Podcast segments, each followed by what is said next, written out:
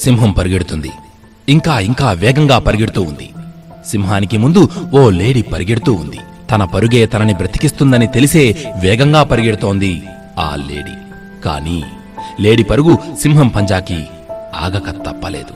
సింహానికి లేడీ బలికాక తప్పలేదు. అందుకే సింహాన్ని అడవికి రాజు అంటారు. ఇలాంటి సంఘటనలు రోజూ జరిగేవే. ఆ అడవిలో రోజు ఏదో ఒక ప్రాణి సింహానికి బలి కావాల్సిందే. ఈ విషయం అడవిలో ఉన్న ప్రతి ప్రాణికి తెలుసు. అలా అని అవి అడవిని వదిలిపెట్టి వచ్చాయా? సింహం బాగా పరిగెడుతుందని తెలుసు. సింహం పంజాకి అమితమైన శక్తి ఉందని తెలుసు. సింహం ఏ ప్రాణినైనా సరే ఓడించగలదు అని తెలుసు. అయినా ఏ ప్రాణి అడవిని వదిలి రాలేదు. కారణం సింహం మీద ఉన్న భయం కంటే ఎలాగైనా తప్పించుకోగలను అనే నమ్మకమే ఎక్కువ. మోగ ప్రాణాలు చావును ఎదిరించి బ్రతుకుతున్నాయి. కాదు కాదు. సింహం ఎదురైతే చంపేస్తుందేమో అనే భయం ద్వారా వచ్చే ఆలోచనను ఎదిరించి మరీ బ్రతుకుతున్నాయి. మనిషి నువ్వు మోగ ప్రాణివి కాదు. నువ్వు శక్తి లేని వాడివి కాదు. నువ్వు ధైర్యం లేని వాడివి కాదు. అయినా భయపడుతున్నావు. నీ జీవిత లక్ష్యానికి ఎవడో అడ్డు వచ్చాడని ఈ జీవితానికి ఏదో తక్కువైనదని నీకు రావాల్సింది రాలేదని నీకు వచ్చేది ఎవడో ఎత్తుకెళ్ళిపోయాడని దేవుడు నాకు అది కొదవ చేశాడు అని అమ్మా నాన్న ఏదీ సంపాదించలేదని. ఎందుకు?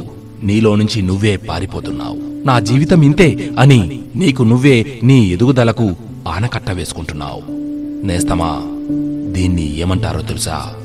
పారిపోవడం అంటారు మనిషిగా పుట్టి కూడా పారిపోతున్నావు. ఒక్క విషయం గుర్తుంచుకో.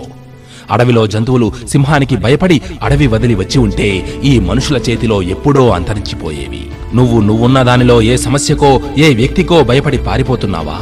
అయితే గుర్తుంచుకో. దేవుడు నిన్ను నిలబెట్టిన దారిలో నుంచి నువ్వు పారిపోయిన మరుక్షణం నీ అంతం తథ్యం. మరో మాట. సింహానికి సింహమా నీవు అడవికి రాజు అని దాన్ని చూసి ఎవరో జాలిపడి ఇవ్వలేదు. దాని పరుగు దాని చూపు దాని లక్ష్యం దాని శక్తి దాని కష్టమే దానికి ఆ పేరు తెచ్చిపెట్టింది. నీకు అంతే. సింహం అడవికి రాజు కదా అని మిగతా ప్రాణులు వాటంతటా అవే వచ్చి బలవుతున్నాయా? లేదు కదా. రాజైనా సరే తిరుగులేని జీవైనా సరే గెలుపు కోసం కడుపు కోసం పరుగెట్టాల్సిందే. వింటున్నావా మిత్రమా? నువ్వు అంతే. అంతా అంతా నీలోనే ఉంది.